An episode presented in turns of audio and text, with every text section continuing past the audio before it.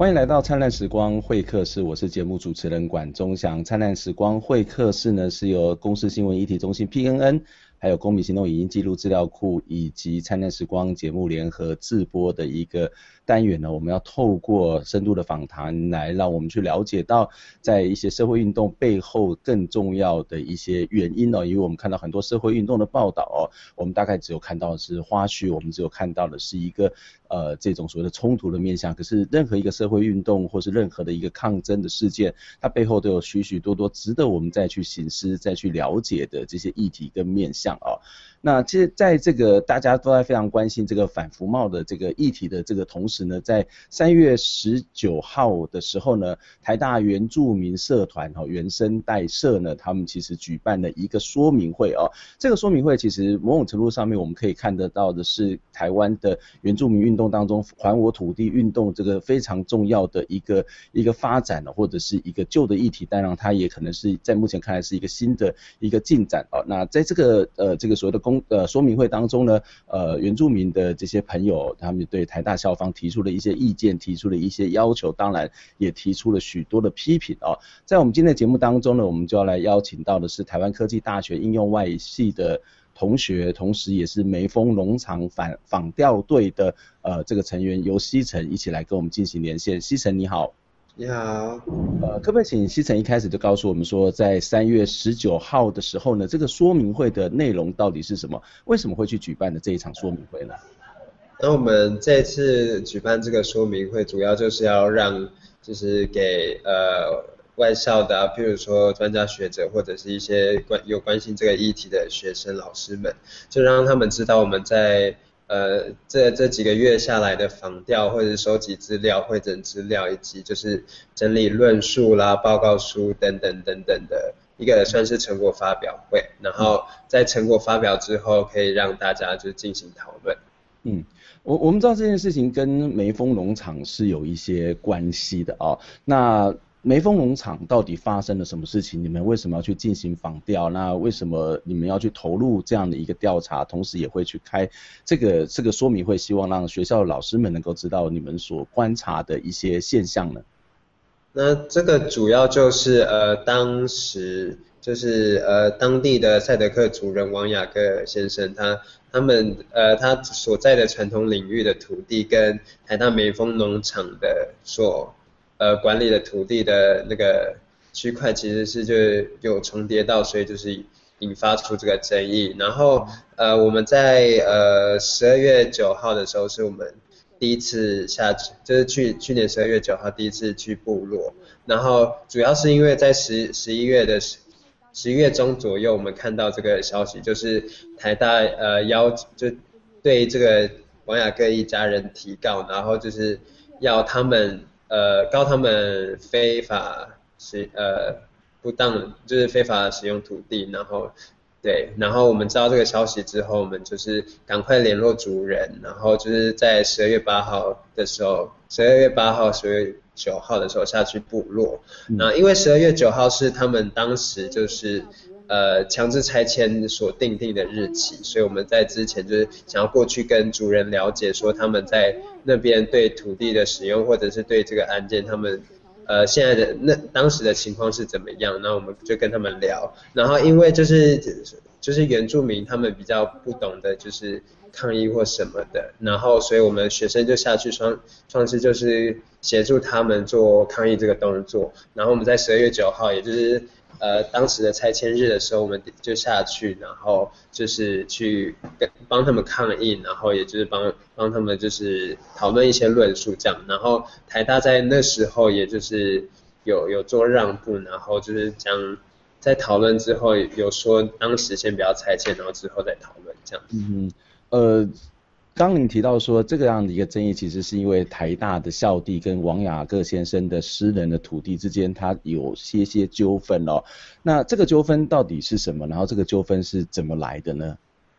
然后这个纠纷其实主要是因为就是呃，就是在二零零七年一月十二号的时候，就是开始原住民保留地征补补办征划编的政策嘛。嗯、对。所以就是呃，当就是族人知道这个这个事情的时候，他们就认为说，呃，应该是要去就是去申请，然后保护自己的土地的权益这样子。所以，于是二零零八年的时候，雅各就去申请了。嗯。对，然后在申请的时候，哦，因为在前面之后，就是呃，在申请的时候，台大才发现其实这块地其实是就是他们的，就是，是台大的。对，是台大的，因为他们在之前其实一直就是包括我们在防调的时候就有发现，其实他们在呃申呃王雅各申请元宝地之前，他们就其实，在校方的态度就可以很明显看到，他们并不确定这块土地是否是不是属于他们的。对，然后所以所以就是在申请的时候，就是校方就更加确定这这块是他们的地，于是就是就是在因为因为。台大也身为是机管机关，所以就是这个元宝地的程序一定会跑跑到台大这边，对，嗯、所以台大知道这个讯息，然后就是反而还提到这样子，嗯，对，因为更加确定了那块是台大台大的土地这样。嗯哼，呃，可是呃，其实面对这种所谓土地上面的争议哦，其实会有一些不同的看法，也有很多不同的解决的方式哦。那王雅各面对这个台大的提告，他有什么样的回应吗？就是说，除了这种所谓透过诉讼的方式，还有什么样的方法是可以去解决的吗？呃，您您是说台大对雅？哎，呃，王雅各在面对台大的时候，他怎么去回应这个台大方面的提告呢？哦，是，然后他就是呃，就是。要怎么讲啊？他怎么讲？就是他就是尽量的，就是去，因为一开始当然是不能接受，因为毕竟以呃在地的族人的观点来看，这些就是从从古至今就一直在使用到现在的，嗯，对，然后就是然后在之后，因为在地族人在就是在法律知识上也就是很就是就比较不足，所以。所以一开始也不知道要提出什么证据，所以就是把，就是因为呃元宝地政策就是需要的，就是主要就两个，一个是呃使用证明，在七十七年二月之前的使用证明，跟跟就是适邻证明，就是周遭周遭邻居的就是。背书这样子，然后就是一听就是一看到这个，因为他们都觉得都已经提出来，为什么还要提高？所以他们其实族人是非常不解的。嗯哼，嗯哼，所以呃从某个角度来看哦，就是我刚刚在一开始提到说，这是一个台湾还我土地运动哦，特别是原住民的还我土地运动的某个延伸哦。那我也许我们可以试着从台大的角度来看，他会觉得说，这个其实在法律上面是他们本来他们的这个所谓的这个使用的这个土地哦，也是台大的这个这个所谓的。他们自己管辖的这个用地哦，可是从呃王雅各或者从原住民族的这个角度这个来看的话，它其实又是他们原本的这个传统的这个呃这个所谓的这个祖祖籍祖籍祖林这个所谓的一个所谓的用地哦，那这两边其实就产生了一个很大的冲突跟看法哦。那这类似的问题在传统的台湾的原住民的保留运动当中、土地保留运动当中、还有土地运动当中，是不是经常发生呢？呃，这当然是比较呃经常发生，因为在现行的中华民国的法律的制度底下，他们所使用的土地方式跟在地族人传统使用的方式是相差非常大的。譬如说，像是呃赛德克族人，他们就是呃他们呃族人就会自自己就就是邻居之间都知道自己土地的界限在哪里，然后并且不会去触碰。因为一触碰的话就违反，就是以泰雅呃赛德克族来讲的话，他们叫嘎雅，就是嘎雅就是对祖灵，然后也也可以就是当做是一个规范，一个原住民的规范这样子。然后他们认为只要就触碰了这个边界的话，那其他人也会就是觉得你侵犯到他们土地，所以因为他们以前都是共同的，就是帮帮助这样子，互助互助合作这样子。所以如果一一一去触碰的话，他们就是就是无法就是好好完成工作，然后这在中华民国的那个法律制度底下是不一样，因为呃中华民国制度就是要白纸黑字，然后是最重要的嘛，然后就是上面怎么写那个土地，那那个所有权就是这样子所给的，对，嗯。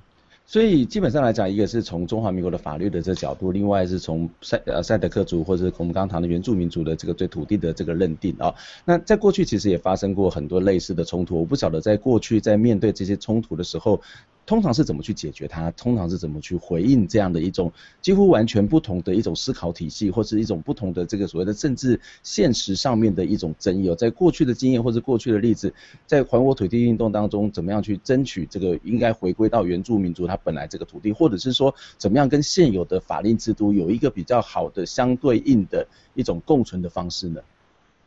就是呃，像是我们这一次提出的一个希望，一个一个愿景，就是我们希望可以朝向公管制度，因为在呃在其他国家，譬如说呃纽西兰，他们就是有公管的机制这样子，然后就是可以让呃原住民可以自治，然后处理一些就是自己部落内的事情。可是可是这个公管机制主要就是不要让呃中央政府跟跟呃原住民族有就是冲冲突，应该是要就是共存，然后都有他们保留各自的机制这样子，然后都可以管理这样子。嗯，对，那是我们是希望可以朝向，因为就是如果以这样想的话，就是其实它的好处是比较多的，比较起来，对，嗯嗯。那如果从这样的一个例子来谈的话，我们如果单纯的就这个个案来看，就是您刚刚提到的这所谓共管机制啊，那梅丰农场或是台大或是现有的中华民国政府，或者是像整个赛德克族人哦，他们在实际上面的这种共管机制，它可以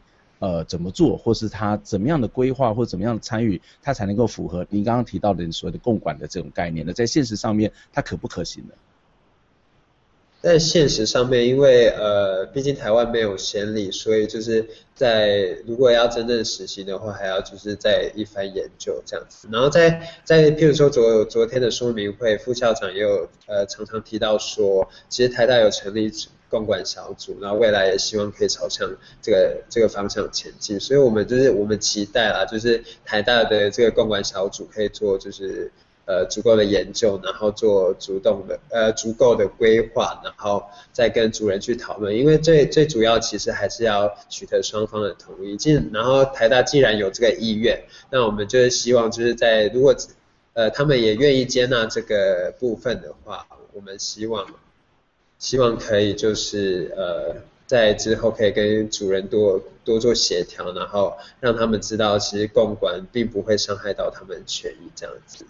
嗯哼，我我想这是一个提出来的一个可行的一种方式哦。那台大也提出了，呃，他们看起来还蛮善意的一些回应。不过，到底这个在当天的说明会有说了哪些的内容哦，以及呃，为什么这些台大的同学或者是呃，包括我们今天来宾为什么要特别的去部落里面去关心这一件事情呢？从一个长久的这个还我土地运动来看，或者是刚刚谈到的一个原住民族自治或者是一个共管的这个角度来看，它有什么样的解决的方式？有什么？让你们面对的这种方法哦，我们先休息一下，我们再回来讨论这个议题。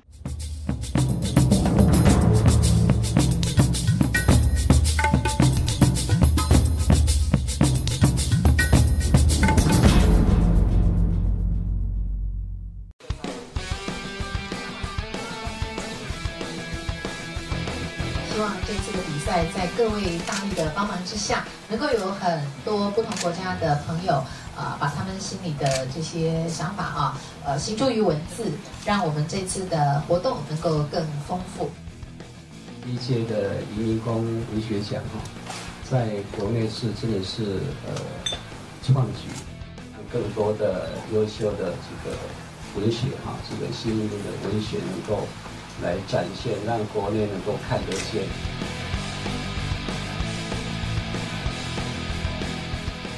们希望这个文学奖是进入台湾的文学史。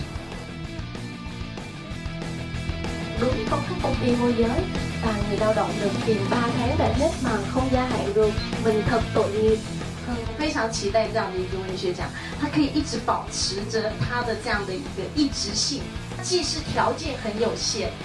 可是它又要不断的拼命创造新的条件。参选资格就是在台湾，曾经在台湾或者现在在台湾的新移民工，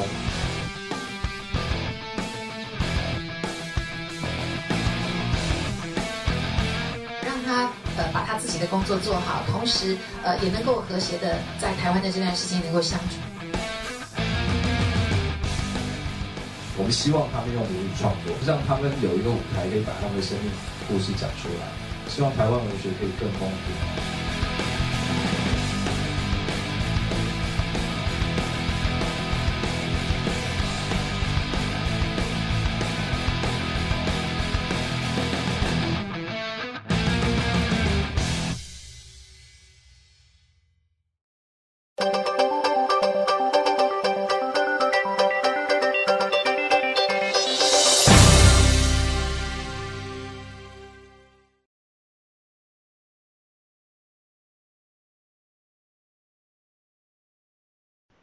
欢迎回到灿烂时光会客室，我是节目主持人管中祥。灿烂时光会客室呢，是由灿烂时光节目、公司新闻议题中心 PNN 以及公民行动影音记录资料库联合制播的节目。我们透过这个网络的视讯连线呢，来邀请每周邀请不同来宾来跟大家一起分析讨论，在社会运动这些冲突面向背后更重要的一些问题哦。我们的节目呢，每个礼拜天的晚上，在公司新闻议题中心 PNN 的网网站上面呢，我们会进行直播。那之后也会在公民行动影音记录资料库的网站上面来看到我们直播的内容哦，以及我们草呃所谓视讯的这个画面哦。今天在节目当中呢，要来跟大家谈到的是是在发生在台大，也就是所谓的一个梅峰农场的一个争议哦。在上一段的节目当中，我们已经请我们的来宾西城游西城来跟我们讨论到为什么会产生这样的一个争议哦，那我们继续要来跟西城来请教。西城你好，你好。我们在上次上个礼呃在之前的节上一段的节目当中，其实也提到说，呃很多的台大学生在呃去年就开始去做这个访调的工作哦。那其实我们知道，呃西城其实是台湾科技大学的应用外语系的学生，也并不是台大的学生。我不知道你为什么会特别的去关注这样的一个议题，跟台大同学一起去进行这个访调的工作呢？那主要就是呃一开始的时候，我们因为我跟呃台大原生代的同学关系还不错，然后有一次他们有举办一个议题系的活动，然后是有邀请外校人，然后呃呃内容就是有关就是原住民族跟汉人的从呃就是一些对立或者是相同的地方，反正是一个讨论。可是，在重点是在之后他们提出了这个。议题就是梅峰农场，然后呃，因为晚上的时候，就是他们说有有兴趣的人就听他们的解，就是他们怎么讲这件事情，然后听他们的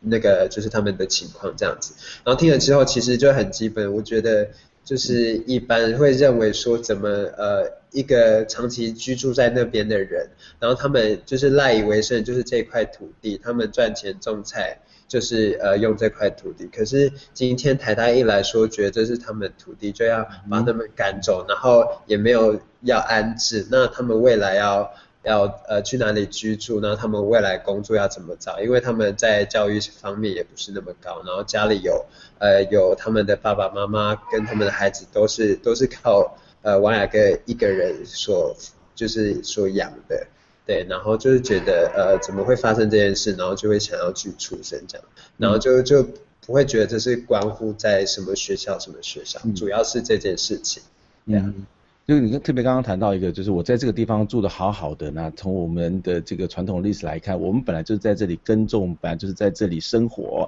那为什么这个台大一来呢，或者是中华民国的法令一来呢，这个原本是属于我们的家园，我们自己的土地，然后就。就突然间变成是台大了，而且还被迫要迁移哦，也没有任何的这个安置的这个措施哦。我想这对很多人来讲都是一个非常不可思议的事情哦。当然从中中华民国政府的法律来讲，他会觉得啊，反正这个土地呢，其实我们已经有这个所有的所有权，我们在这个规划哦。那最后他也会跟你讲说，这一切都是依法行政的。可是在这个法或者在所谓的依法行政的背后，有更多历史的因素，或是更多在现实上面的因素哦，更多在法律之外的因素呢，是需要更进一步的去理解。也跟思考的啊，那在刚刚看到的特特别提到，像西城也提到说，呃，他跟台大的同学一起到了这个部落，到了这个梅峰农场来进行访调。我不晓得你们在这个梅峰农场里面有在实际的访调当中有观察到什么吗？或者是在那边跟族人的相处，或是实际的走到的一个一个事件的现场，你们的感受、你们的观察到底有有哪些可以跟我们分享的地方呢？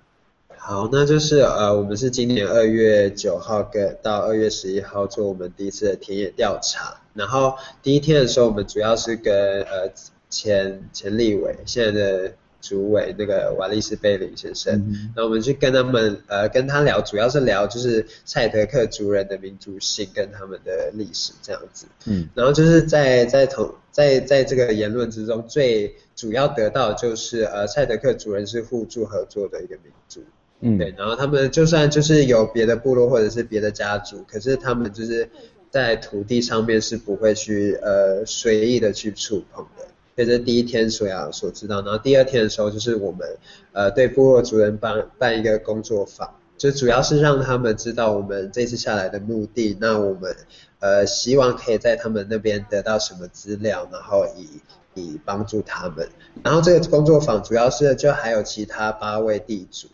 对，八位左右的地主，嗯、就是他们其实跟台大的呃农场的土地也有做争议，只是他们都是就是可能不是完全的，就不像王雅哥是整个呃居住的地方就是涵盖在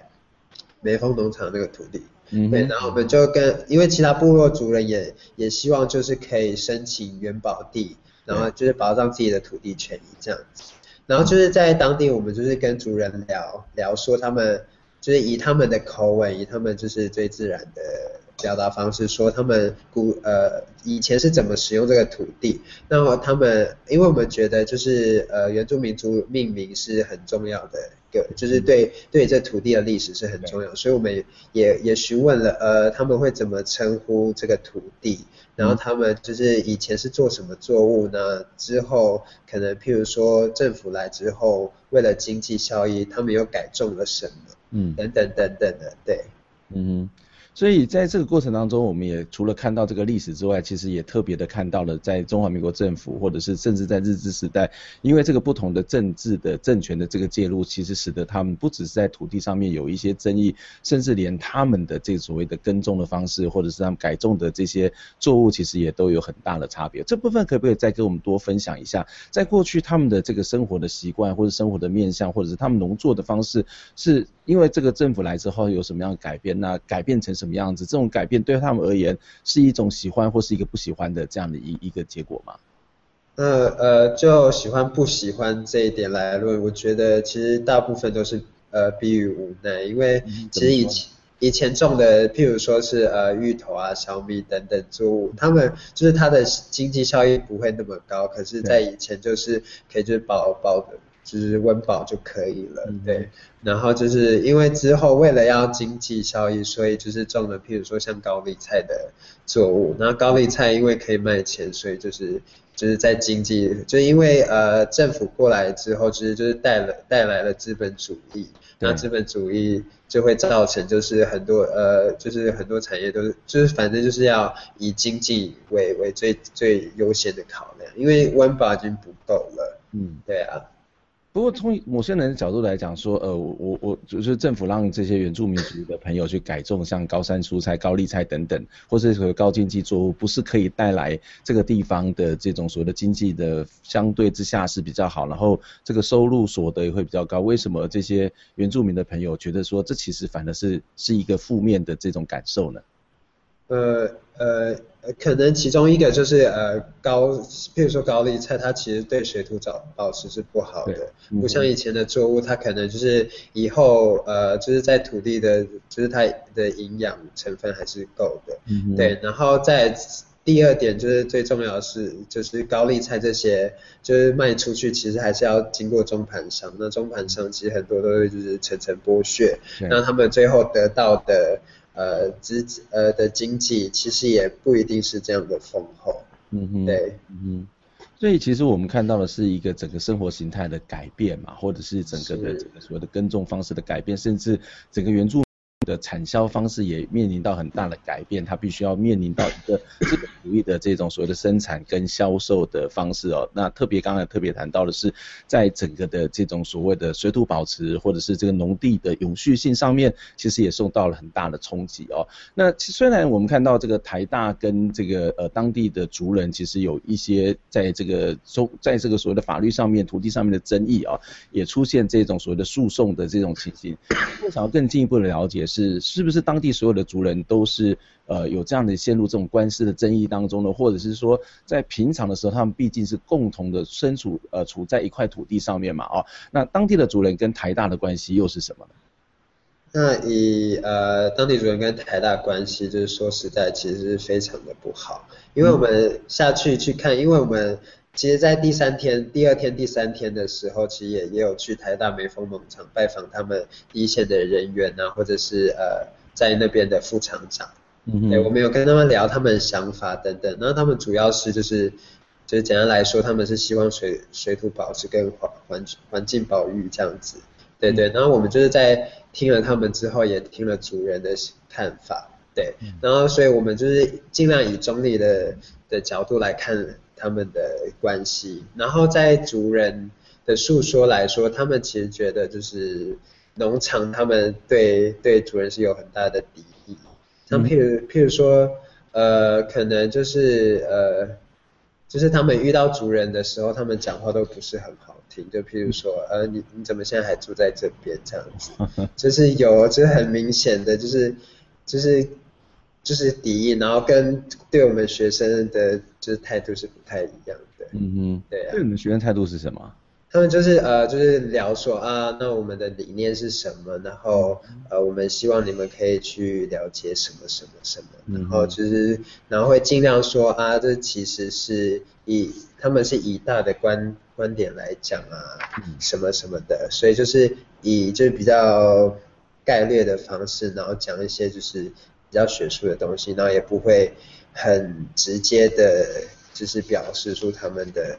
就是。不好的地方，然后台大也有就是封路这样子，嗯，就是刚刚特别谈到一个叫从大的观点来诉说来去表达那个那个所谓的大的观点到底是什么？哦，大的观点就是环境保育，因为在呃在跟副厂长就是对谈的时候，他呃不断的提到了就是叫我们去看看见台湾这部纪录片 对，然后因为上面有很多就是土地的争议啊什么.然后他们也说。就是说到，就是呃，台湾人口，他他认为台湾人口过多，然后造成土地的就是过度使用，然后如果平地的呃土地用已经就是再也无法发展下去，他们就会慢慢往往山上靠这样子，然后就是就是这样子比较大的环境理念，而不是针对这个土地的问题，因为其实呃在台台大的一个反对我们的呃赛德克族人那个土地使用。就不让他们申请，呃，通过申请的原因之一就是他们认为，一给原住民那个水土保持就会变差。嗯，对，嗯，这其实是就是不是那么有道理的一件事，可是他们会一直提出这件事，因为在就是以呃，譬如说林务局他们的就是审查规范来讲，可能就是就是以什么就是多多少角度，然后使用成呃怎么样是算是超前利用。对，然后他们会一直在这个点上讲，可是其实这不不一定是就是会会造成的结果，对。嗯，这的确跟很多的认知上面哦，起码跟我自己的认知其实有很大的落差，因为我我们知道这个水土保持的问题，过去原住民族有自然的，有他们自己自然的一种所谓的生态或者自然的一种所谓的生存的方式哦。那我我很多的这种水土保持的问题，或者是这个所谓的。都是因为是过度开发，或者是刚刚特别强调所谓种植被迫种植高经济作物所带来的结果哦。那台大的回应其实也让我觉得有点一头雾水哦。那最后我想要再请教呃我我们的这个来宾，就是说在最后你们跟台大提出了哪些诉求？而台大方面针对你们诉求又进行了什么样的回应呢？那我们主要诉求当然是第一个就是不要拆万雅各的家，对，嗯、然后然后再就是。呃，就是台大应该要成立一个比较公正的评审委员会去审核，就是呃万雅哥一那一家人所提出来的证据，因为就是呃台大其实呃就我们看到的资料来讲，他们都是以自己收集到的资料为主，然后譬如说他们的空照图，他们认为是怎么样的，那他们认为他们自己的资料是很有利的，可是他们从来都没有一个审查委员会可以就是公以公正的角度来看台大这边所提供的消息以及万雅各提出的证据这样子。那因为他们呃证据也是因为就是观点不同吧。然后台大可能就是呃，因为他们在呃七十六年吧，七十几年左右，就是呃台大有租给一呃一个人叫张宝才，然后他是就是就是帮忙台大就是抚育造林这样子，可是。其实同时那块地王雅各其实也是有一直持续在使用，然后我们也也有提出说照片的证据啦，或者是是就是适龄证明啊等等等等的，就是呃主人这边的证据，可是台大就是也也没有给我们确切的原因，然后就反驳，然后所以我们希望是有一个审查委员会，所以可以就是以公正的角度看，这样子才可以让呃我相信可以让两方幸福，对。嗯嗯哼，对，差不多是这样子。这是一个非常基本的这个要求哦。那从整个台湾的原住民族的这个历史的发展历史来看哦，就我们看到这个所谓的还我土地运动，一直是一个非常重要的一个运动的诉求，特别是在这个数百年来的面临到不同的政权的不同政权都会有自己的政治的主张、土地规划的方式或者是法律的制度，但是在这个过程当中，原本住在这个土地的原住民族其实是不断的受到很大的冲击哦，不管是在姓名的这个所谓的命名上面，或是土地。的争议上面都面临到非常大的冲击哦。那我们今天非常谢谢呃我们的来宾游锡辰来跟我们一起来进行连线，跟我们告诉告诉我们这么重要的一个议题，让我们的直观听众朋友跟观众朋友呢可以持续的来关心哦。灿烂时光会客室呢是在每个礼拜天晚上的九点半，在公视新闻议题中心 PNN 的网站来进行直播，在之后呢可以在灿烂时光的网页以及这个呃公民行动影音记录资料库的网页呢看到我们直播对谈的内容。今天非常谢谢西城来接受我们的访问，谢谢你，谢谢。呃，谢谢。我们下礼拜空中再会，拜拜。